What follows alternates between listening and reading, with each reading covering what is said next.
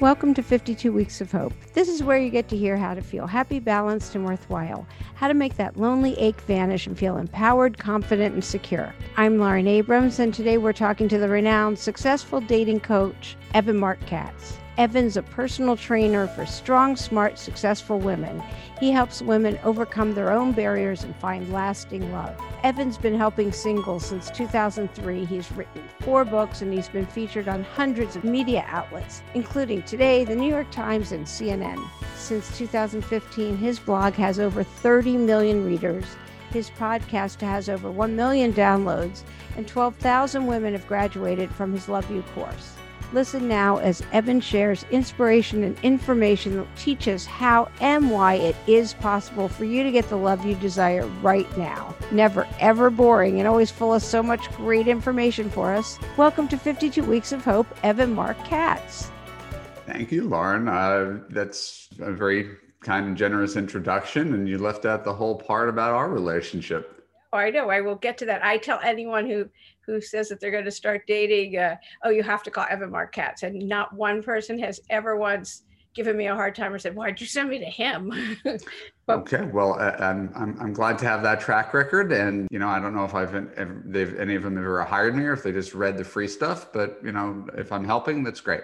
Yeah, you are always know everyone loves your free stuff and your blogs. They have hired you. But I have so many questions that different friends have given me, and I wasn't sure where to start. But I thought I would start with you did hit a personal low point in your own dating life in 2006, even though you'd been a dating coach at that time for a number of years. Could you just talk about what happened and what you did about that? I know it was a while ago. Yeah, I mean, I think that when you have a job that involves listening to other people talk about their problems, it could only help but to shine the light on whatever your own hypocrisy is. And so anybody can give advice, it's not a, a special skill set. But when you give advice repeatedly and you discover that you're not listening to the same thing you're telling other people to do, it's going to give you some measure of pause. And so I had a lot of success whatever that means in online dating. It wasn't hard to generate a love life from scratch and keep busy and find people that I was attracted to. But I was 34 and gone on hundreds of dates, and like everybody else, having some you know up and down experiences. Uh, I remember writing an article for Match.com's Happen magazine called "Last Single Guy Standing." Uh, where I where I was reflecting on what it was like to watch everybody else find something, and I would, you know, I'm here. I am giving what I would think is solid advice, but I can't seem to put it together myself. Went on three terrible dates in November of 2006, just all time laughable, great stories, which I won't bore you with here, but like o- over the top, funny, terrible stories. And it's not like anything miraculously changed for me at that point. It was just a reminder that most people aren't your spouse and you have no choice but to persevere. And my decision making had gotten better from 25 to 30 to 34. And I got fortunate enough that when, uh, at the beginning of that year, I met a woman who we had a nice five hour conversation at a party and we just never stopped talking and here we are you know 14 years later. But it wasn't a oh my god you just know moment. It was a lot of soul searching when we were engaged when we were dating and deciding whether to get engaged. It didn't have that feeling that magic that you think you're supposed to have but it was amazing and i don't know why i was even second guessing it so most of my agony came strangely when i was deciding to propose and make make a, a decision that would last for the rest of my life and it turned out i made a very good decision to the point where i can now ably help other people make those same decisions I will absolutely vouch for what you taught me. So, what's the most common question people ask you? You've been doing this for so long. Um, that that is entirely dependent upon where they're at, right? So, you know, someone is is reeling from a breakup, and she is, you know, she's wondering, you know, what's wrong with her, why my, why men keep leaving her. She's to have a different question than someone who is dating on Tinder and wondering why all guys seem to be obsessed with meeting really quickly and getting laid. You know, so you know, people even the the most common questions doesn't even mean they're the best questions. What's the best best dating site? It's a useless question, but it's one of the most common questions. There is no best dating site. So just because people have com- common interests doesn't mean they're always asking the right questions that are going to lead to a breakthrough. And so my job is not to tell people what they want to hear, but to tell them what they need to hear because it's not which dating site you're on, it's what you do when you get there. Right? It's not what's wrong with men in Los Angeles. It's how am I selecting the men with whom I choose to date, right? Like there's are they're different questions. Right. I guess in my case, it was I had been a single mom, never dated, raised my kids, and I was like, I, I figured, oh, I, I'm fine. I could do this. And then I met you, and I had no idea what I was doing. okay. From scratch. What a dating advice though would you give when you're feeling hopeless, like a lot of people right now with everything going on, or for an older woman who's diving back into the dating scene, or somebody that hasn't met their soulmate for years? What would yeah, you- I mean, I'm not, I didn't come here to plug anything, but because it's such a such a common thing that people are feeling, what's the point? Why do I keep going? There's nothing ever good happens for me. Love only leads to pain. I created an entire program around that called Believe in Love. Evanmarckatz.com, you know, um, go to the products page and it says Believe in Love. And then it's a 250 page book, a six hour audio, and a 65 page workbook that answers all of those questions in the greatest of detail in a way that I can't in, in a podcast.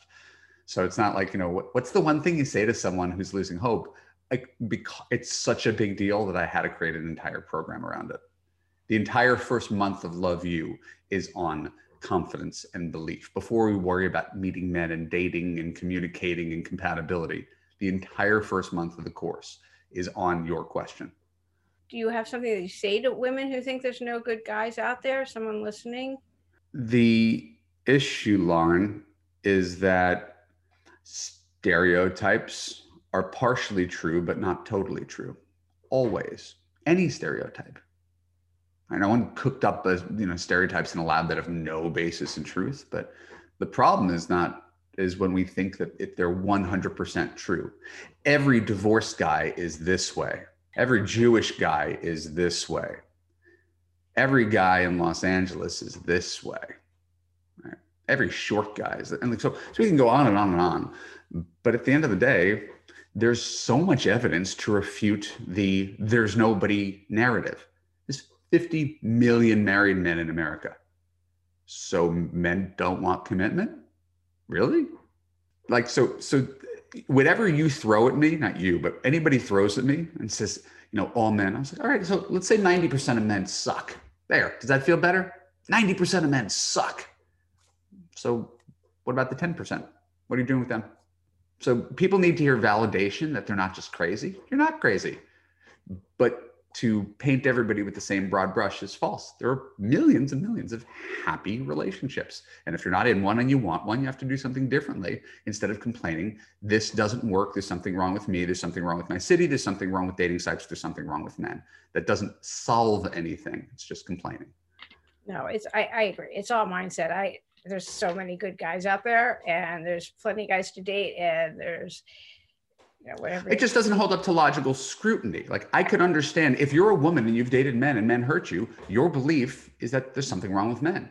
If you're a man and you've gone out with a whole bunch of women and they've hurt you, your belief is there's something wrong with women. Would you, if you listen to some guy bitch about women, tell you how much how terrible women were, would you think that that was true? It's like look in a mirror. Yeah. Right. Yeah. I've heard you say that you can coach anyone, even your mom. That's funny. I, am not sure if that came out of my mouth exactly like that. My mom uh, did not like getting coaching from me. She asked me a couple times, but but she got got married a second time uh, to a man that I did not uh, think was a good fit for her. She figured that out two years later. Uh, she is now remarried, third time, but she's extremely happy. But she did that without any counsel from me. So uh, the point is not that I'm some sort of oracle, that there's a lot of ways to get happy. And if you feel like you could do it yourself, then great. If you feel you need support and guidance, I'm proud to be to have been helping smart, strong, successful women understand men and find love since 2003. But yeah. my, my mom's not my best success story. I could assure you that. I have a note. Did I misquote you on that? Were there moments in your life when you felt like giving up? And if so, how did you get through them? No, I mean, I'm, I, I, that's probably not the answer you wanted to hear. No. I had this conversation with someone yesterday. I don't know if, what if I'm made of something different than anybody else. Giving up is just not an option. I just like I, I like it's just it's not on the table. You you uh, get fired from a job eh, I'm just never going to work again. I'm 26. I'm just never going to work again. This work work sucks. Work just causes pain. Uh, okay, good luck with that plan. So we could we could say, well, work is a necessity. You need to pay your bills. Yeah, but love may not be a necessity like food and shelter and water, but it's pretty darn important when you consider what makes people happy, what makes people feel whole and connected at the end of the day. I don't know anybody in the world who's happier when they're alone than when they're actually in love. So to me, if I always wanted, if I come from a close family and I wanted to be a husband and a father, I wanted to be like my dad.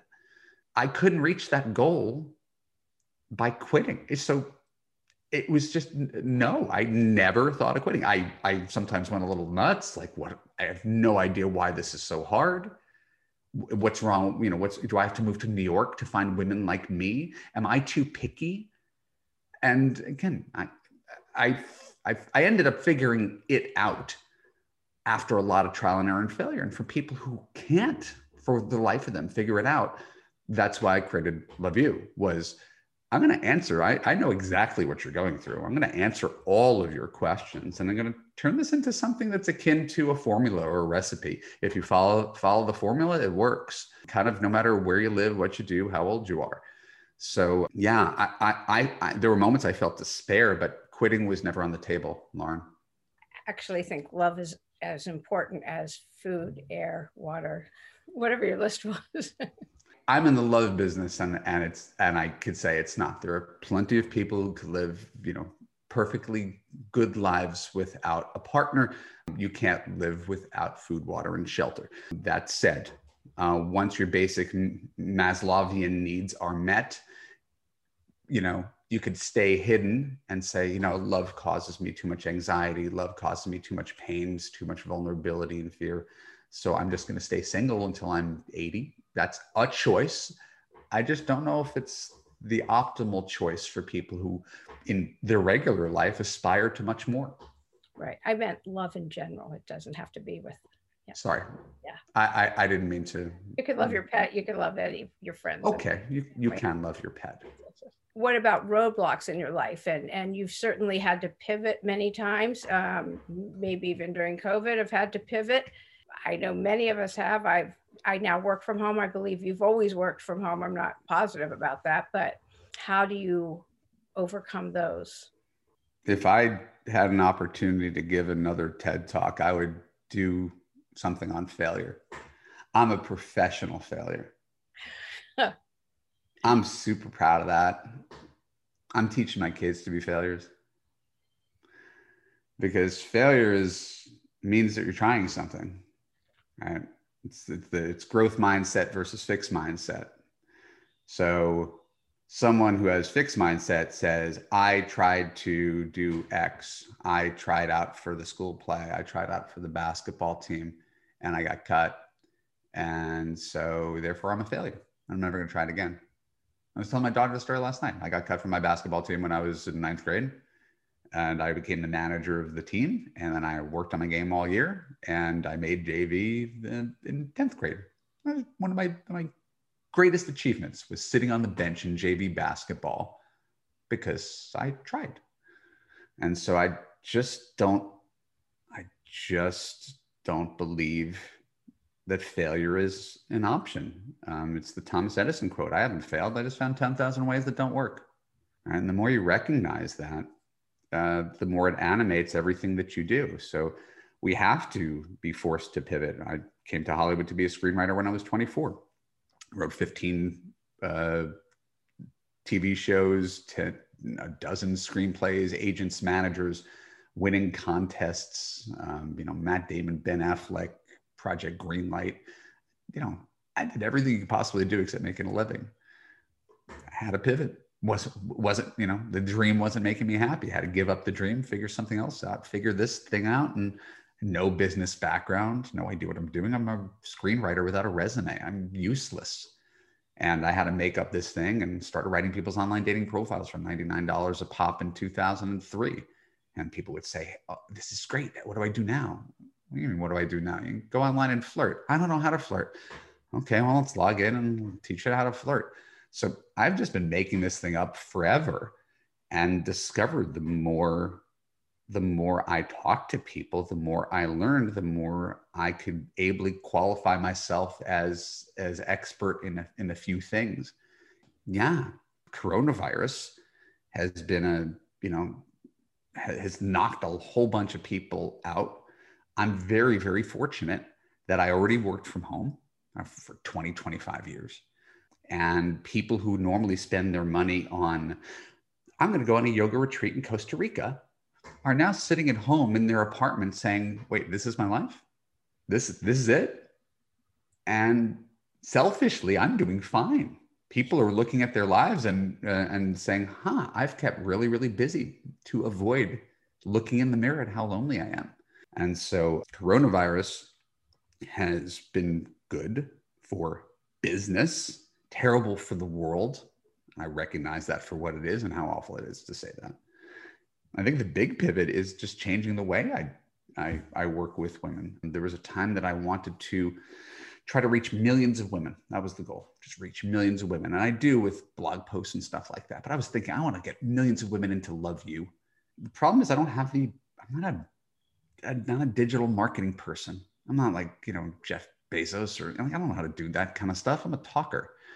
So instead of trying to get, you know, a million people paying you know $49 a month to be part of love you i work with only the most serious candidates who fill out an application and are willing to invest good money in making a commitment to me so this i, I i've made a choice to work with higher end clients as opposed to trying to help every woman on the planet. And that was also a pivot because part of you wants to be all things to all people.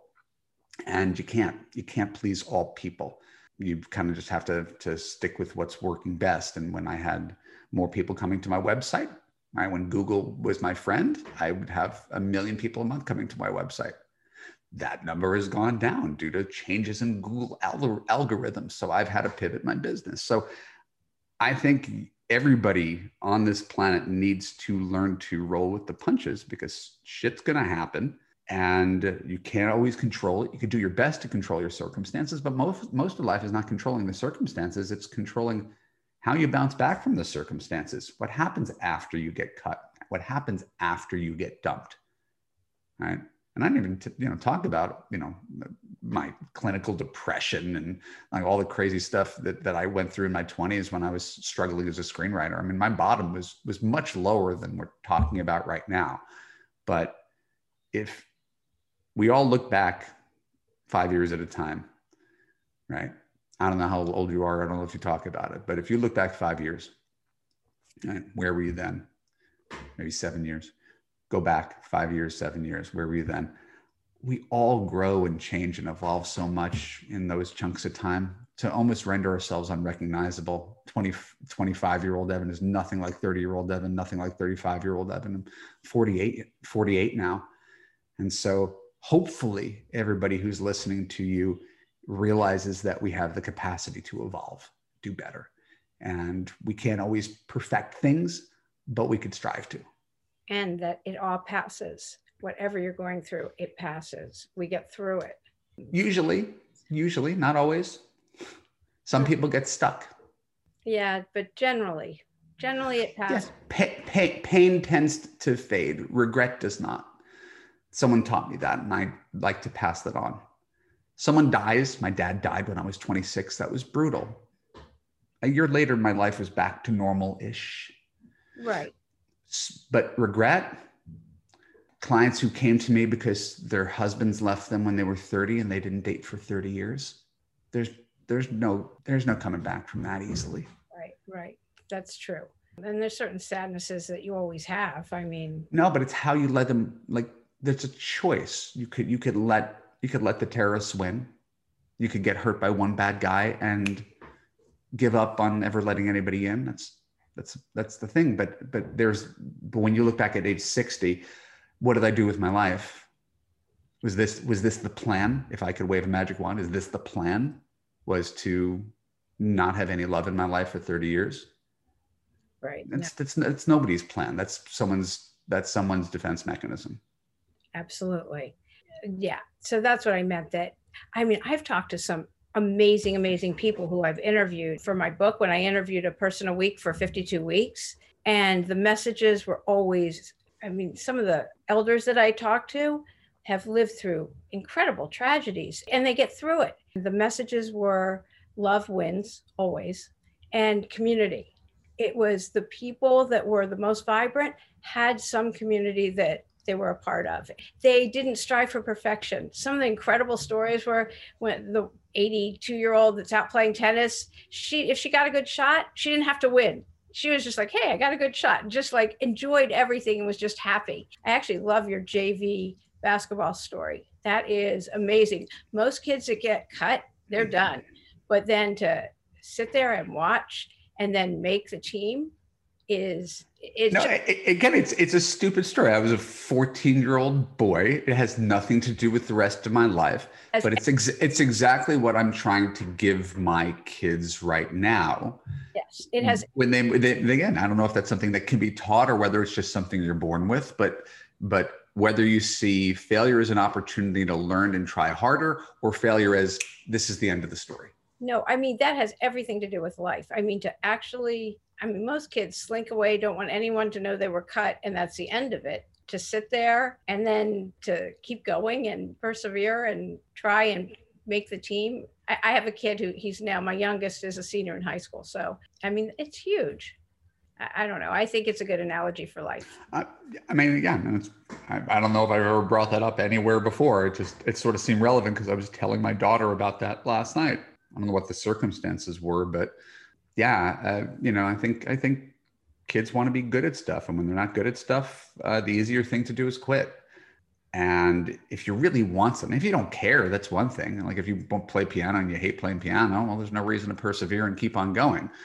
But if there's something you love, you you push you push that. And for me, like falling in love, getting married, starting a family, just I did I don't know what I, I couldn't imagine yeah.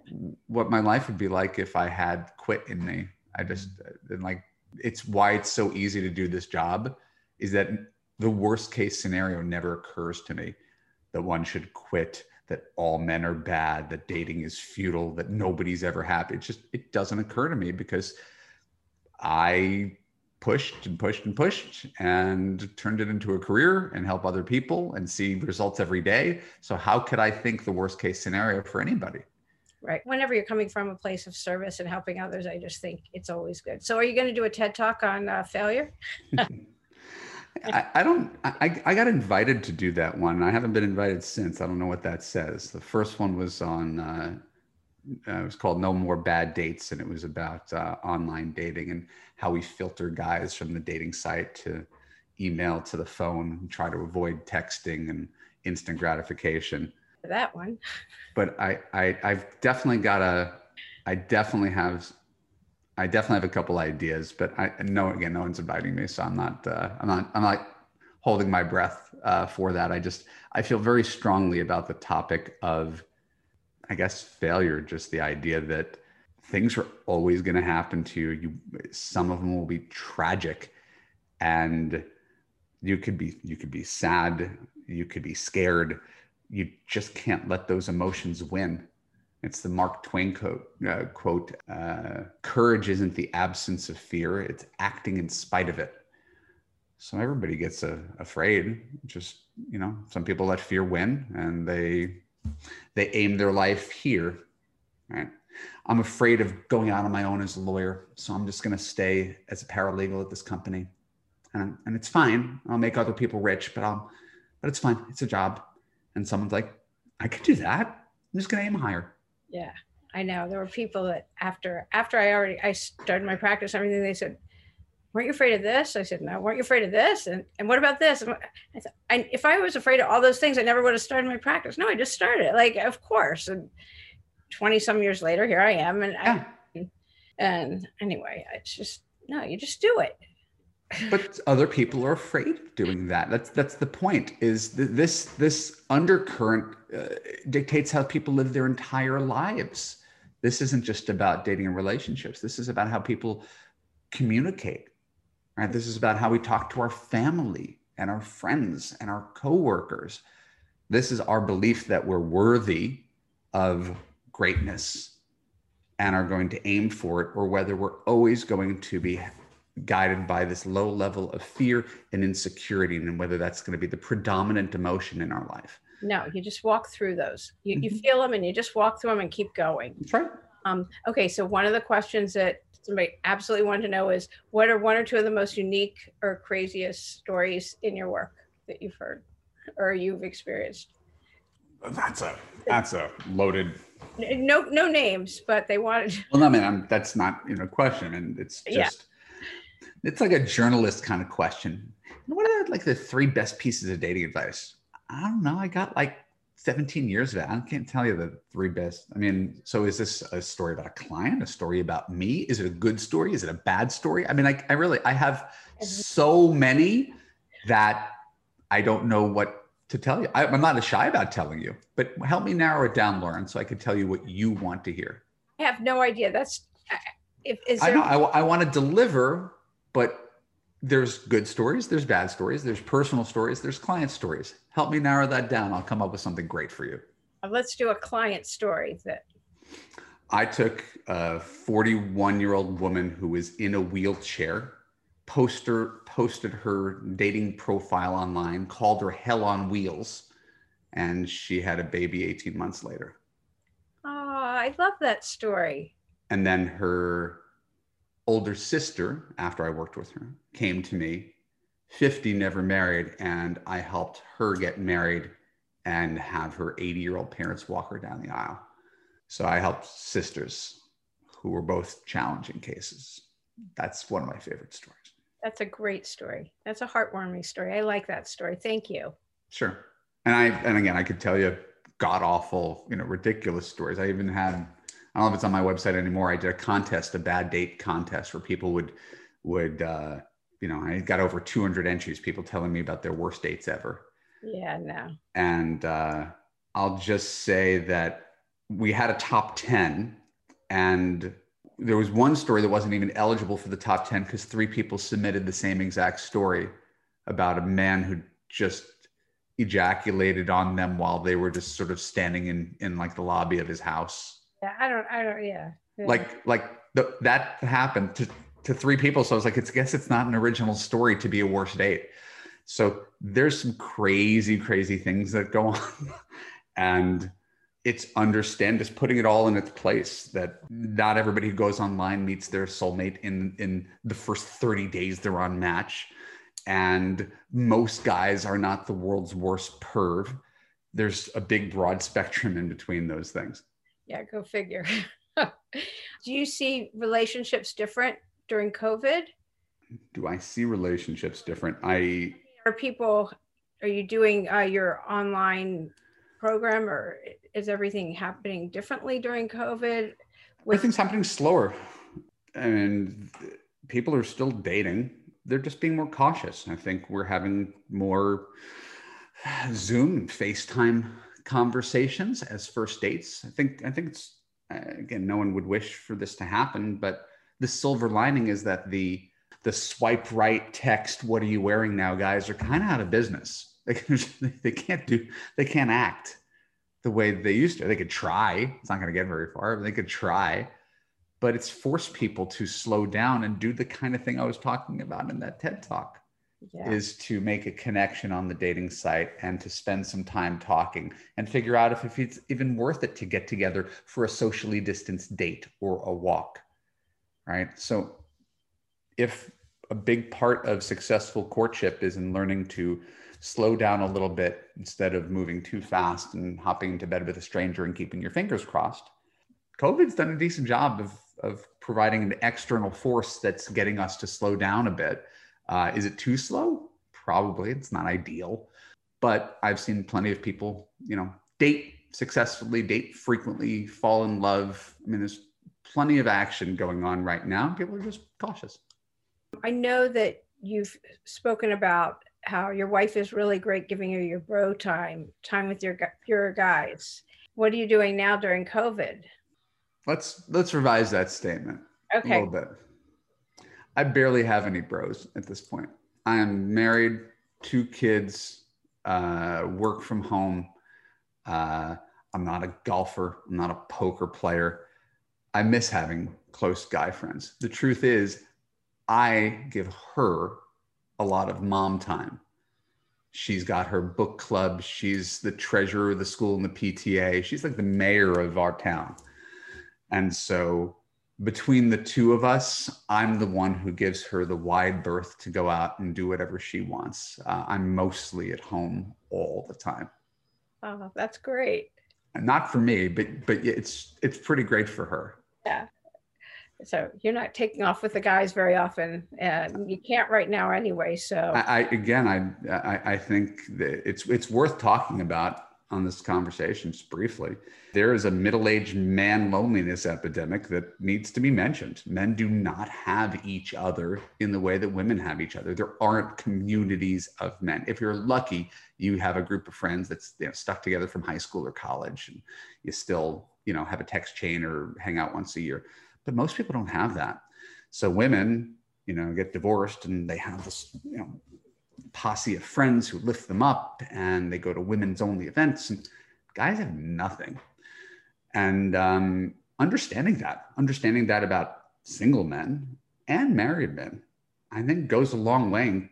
Maybe not, you know, putting up with, you know, the world's worst behavior from men, but understanding why do guys act the way they do? Why would a guy go on one date with me and like instantly want to marry me? You know how lonely he is? You know the last time someone said something nice to him, who listened to him, who touched him? He doesn't get that at work. He doesn't get that from his family. He doesn't get that from his guy friends. I don't have compliments men. So just just understanding that, you know, men and women might be 90% the same, but there's 10% that uh, is a pretty big divide, and men should understand women better, and they're pretty poor at it. Part of my job is helping women understand the reality of being a man better. Yeah, no, that's a really good point, and it's very true. Again, community is so important, and I don't know, I don't know the solution for that for men, and men do not join PTA and things like that. So I, I don't know. Um, we we we work to support our families right, and sometimes our ex-wives and kids who we get to see a small percentage of the time and that's it that's what we do every woman i talk to she's all these high oh you know i got i've got three dogs and i i do black diamond skiing and i you know i i'm like a diy crafts person i just guys just don't do all this stuff so I don't know. I'm, I'm, not saying it's good or bad or otherwise. I'm just observing what I think everybody here could observe. There's guys, uh, if they don't have a partner, are going to be starved for attention, affection, validation in a way that's um, hard for a lot of women to fathom. And however lonely you are, you have your girlfriend to tell you that you're beautiful and that you're wonderful. I have a bunch of guys on my fantasy football text chain telling me I'm, I'm an asshole because that's what guys do. That's absolutely true. But I have to say, I had full custody of both of my kids and I worked full time. So for all this, I didn't, I didn't say being a single mom is, I mean, it's the hardest job in the world. We're, we're, we're talking about different things. No, we are. I know we are. But I, let me finish. I also had my girlfriend telling me how fabulous I was and how incredible. The thing is, for women, I, I had a hard time then taking it in. I was like, oh, it was lip service. And, you know, women, but it is true. What spawned all of this was a friend of mine who committed suicide. Mm. Um, and he had, there were a thousand people at his funeral. And I, it was somebody so fabulous. And I thought, it was somebody that just completely, whenever we'd see him, he lit us up inside. And I, I didn't understand that he had mental you know that there were mental problems or anything else all i knew was that this was somebody fabulous And just i was so shocked but men absolutely need community they need there there's yeah and believe me my fiance my son like they're in their fantasy football like i'm always piping in what how can you pick that team and everything else but yeah, I know. I know what the guys, the dudes say to each other, and they're 60 people, and I see all of it. There's no support of, oh, I'm sorry you guys didn't do well this week. There's none of that. We we definitely lift each other up and and everything. So when I started wanting to do this, everyone was like, that's so great. I, I can't imagine if I was a guy. I have no idea. I, I, all I can remember, and this is a tangent, but the first time I went to write a book about online dating, oh 2003, I told my sister I was writing a book, and her answer to me was, "Why don't anybody read a book by you?" Actually, that's what I probably my brother and I. I told my brother, I said, "Hey, I want to interview you." He's like, "What? What? No." You're like, okay, my brother's in the financial world or something. I, go, I don't know anything about money, I, which is clearly like, I, I mean, I, don't want to talk about that. Mom would love that. Like my our mom passed away years ago. I'm like, no, I don't want to talk about that. Like all we do is make fun and banter and everything else. It's like, he's like, no, he won't get on this. So I, I'm just going to give him shit on every podcast now. like, yeah. I mean, like, and he wrote a book a while ago. I was like, same thing. Like, nobody's going to read that which so um it's one of the things I like about being a coach for women. They are more supportive of each other. I could put two women in a Zoom call, put them in a breakout room for 10 minutes, ask them to share a small win from their love life and a positive affirmation, and stick around at the end of our group call for happy hour drinks. And we have people who make lifelong friendships and Love U. They came here for the man, but they end up making friends because this world almost demands it of us. And guys are so afraid of being vulnerable or reaching out that they'll, they'll go to the grave lonely. It's terrible. I'm hoping the younger generations aren't like that, but I don't know. I don't know what uh, people who grow up on pure digital will be like if they think that texting is like having a relationship. I think there's too many people who think that texting is a relationship and it's not. No no, it's that. That's the other message that I got was put your phone down. Um, when I interviewed everyone at, eh, besides community, put your phone down. It's mm-hmm. all about human connection. Sure. Yeah, there's enough anecdotal evidence and social science that that points that out.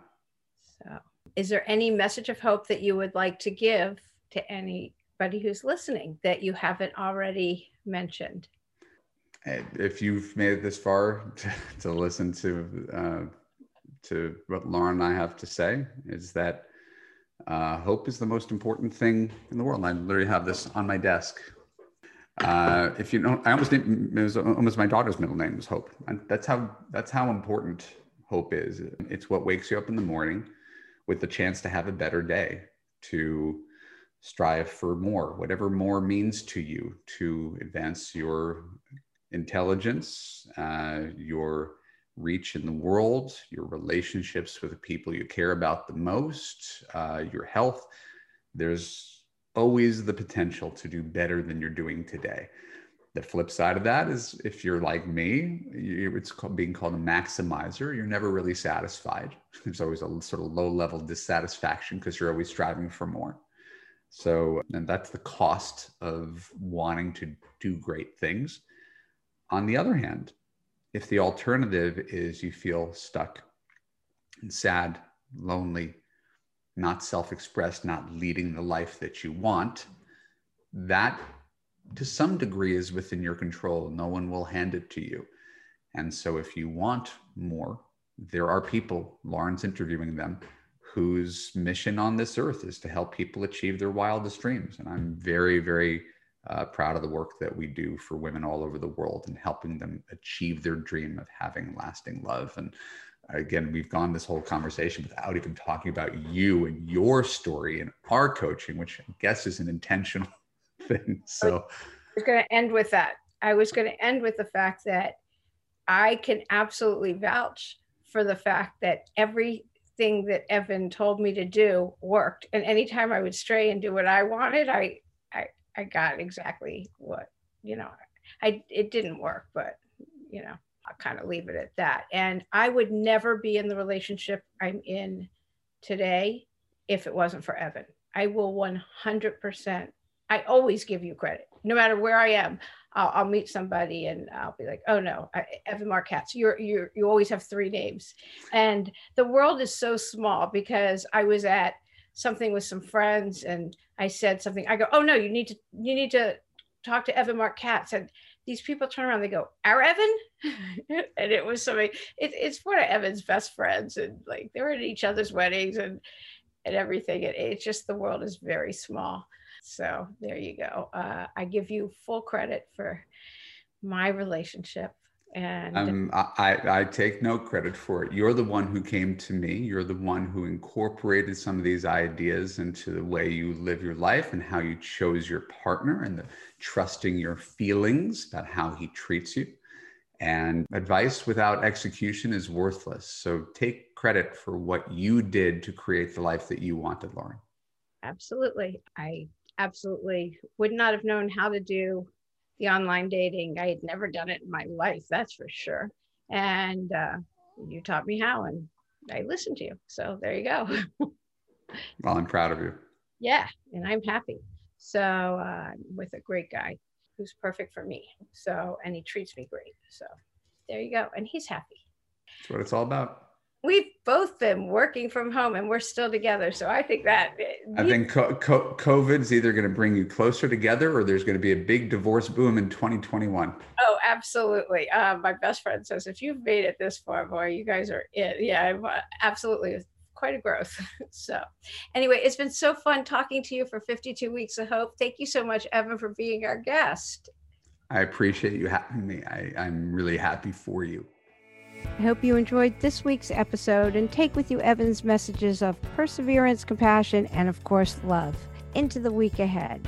Evan definitely described perseverance in this episode and personified it with the basketball story. Take into the week ahead that failure is not an option, it's an opportunity to learn and grow. So many ways to pivot during this time, and when we hit one wall, remember just turn right. It's not a stop sign. Perseverance, compassion, and of course, love are messages. Be sure to shine a lot of love wherever you are. Tune in next week when visionary branding strategist Tiffany Newman joins us. Tiffany helps highly motivated entrepreneurs and influencers uplevel their business. She's incredible as she works with clients across the globe to help them up their sales and shine even brighter in every area. And she's here next week to tell you all the secrets of how to do just that with everything in your life, too. She's amazing. Have a great week and tell your friends about this podcast. If you're on Clubhouse, let me know. I'm hosting some rooms on ClubPod. Please subscribe to the podcast, leave us a positive review, and send us feedback on our website, 52weeksofhope.com. I'm Lauren Abrams. Thanks for listening.